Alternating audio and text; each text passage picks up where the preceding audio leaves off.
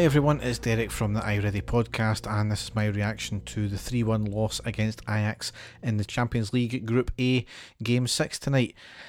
And there you have it, Champions League over for another season. You know, we waited 10 years to get back into the Champions League, and it's really like we never left because another insipid performance, arguably slightly better than what we've been before, but can't really take much out of that in this game in particular, to get anything out of Europe into Europa League spot, we needed to win by five clear goals, and and understand that you can't really go balls out at this level. But I would have much rather had a good go at them.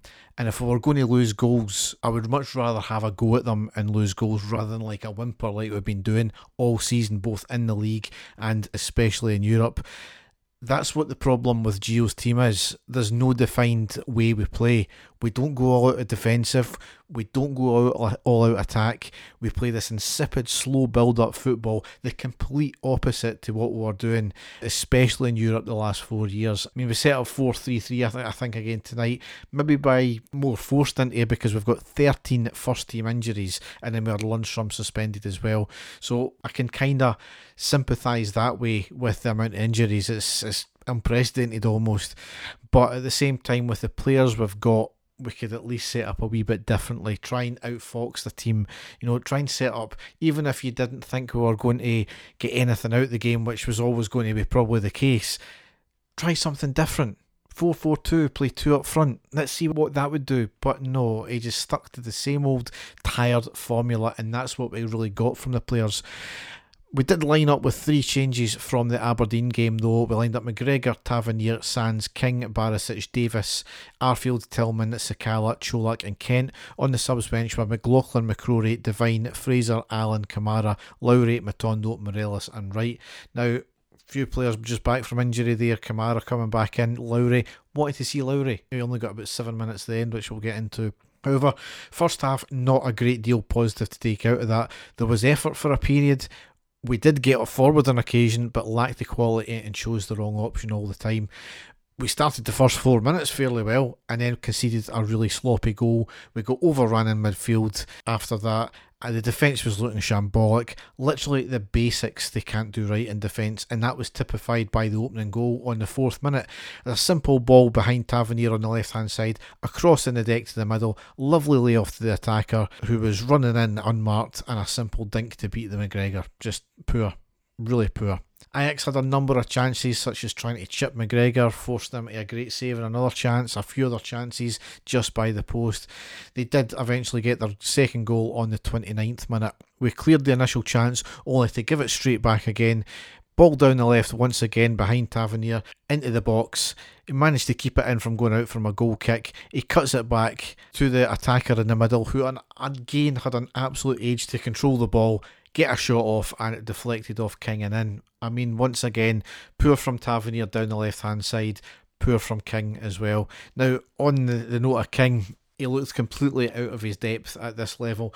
I know I'm not trying to have a go at him here. He's still learning. He's still only 18. It's the Champions League throwing him in now, but he just looked like a fish out of water in this game, especially. Our only real chance of the first half came on the 14th minute. There was Kent down the left, a lovely cross into the back post for Sakala, who had a leaping header cleared off the line by Bassey. Now, from the main angle, it looked as if it was cleared off the line. From the behind the goal angle, it looked as if it was going wide anyway, but I don't know. Bassey managed to clear it anyway, so it's academic. So, really, in the first half, Tillman and Sakala trying to do something when they do get the ball. Kent had put in a couple of half decent crosses, but largely a poor performance. And as I said, King was completely looking out of his depth. Second half, largely the same as the first half. Ajax clearly not forcing the issue. The game was wrapped up we were just trying to do this slow build up football and really not getting anywhere with it. Should have been 3 0 on the 56th minute. Ajax had the ball in the back of the net, but it was rolled offside.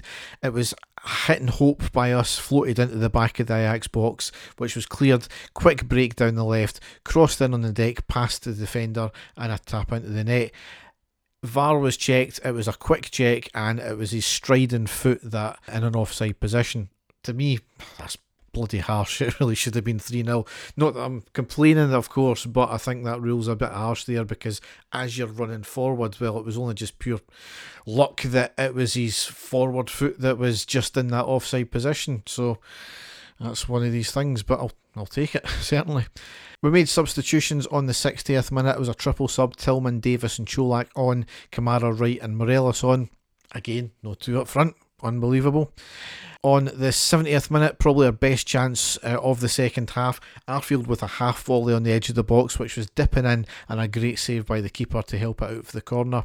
Subs again on the 83rd minute, Kent and Arfield off, Matondo and Lowry on. Good to see Lowry getting minutes, but it should have been a lot more. I know he's just coming back for injury, but chuck him in. Let's see what happens. Massive chance for Morelos on the 84th minute where the Ajax keeper was dithering in the box, tried to kick it out. Morelos blocks the shot, gets the break of the ball, more or less an open goal, but he managed to put it wide. He just a rush of blood there. I don't know if he was panicking because the defender was closing in.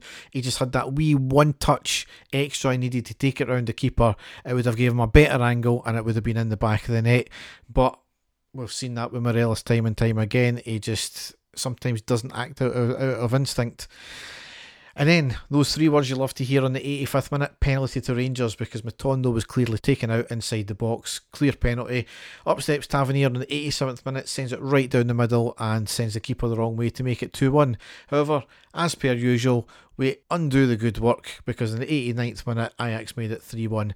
Cheaply lost possession in the Ajax half. They played it wide.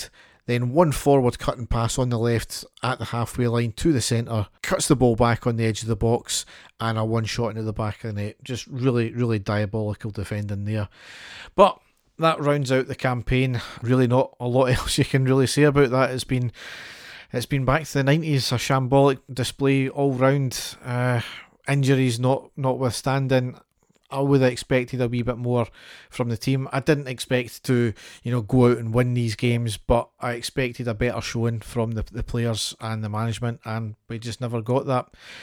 Europe has ended for the, the rest of the season now, obviously not getting that Europa League spot that's maybe a blessing in disguise, I think, because less games, we can focus on the games that really matter, and that's the domestic competitions now. We need to start playing a lot better, playing like we did against Aberdeen at the weekend there, and you never know what might happen. I mean, we're still only four points behind.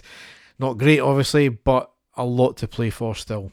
So, that lines us up for the next game. That's our midday kickoff on Sunday, the 6th of November. That's away against St Johnstone. So, another important game there. Dave and I won't be back until next week doing a main podcast. We are doing that on next Tuesday, and then we'll see what happens after that with the games. So, thanks for listening, and goodbye.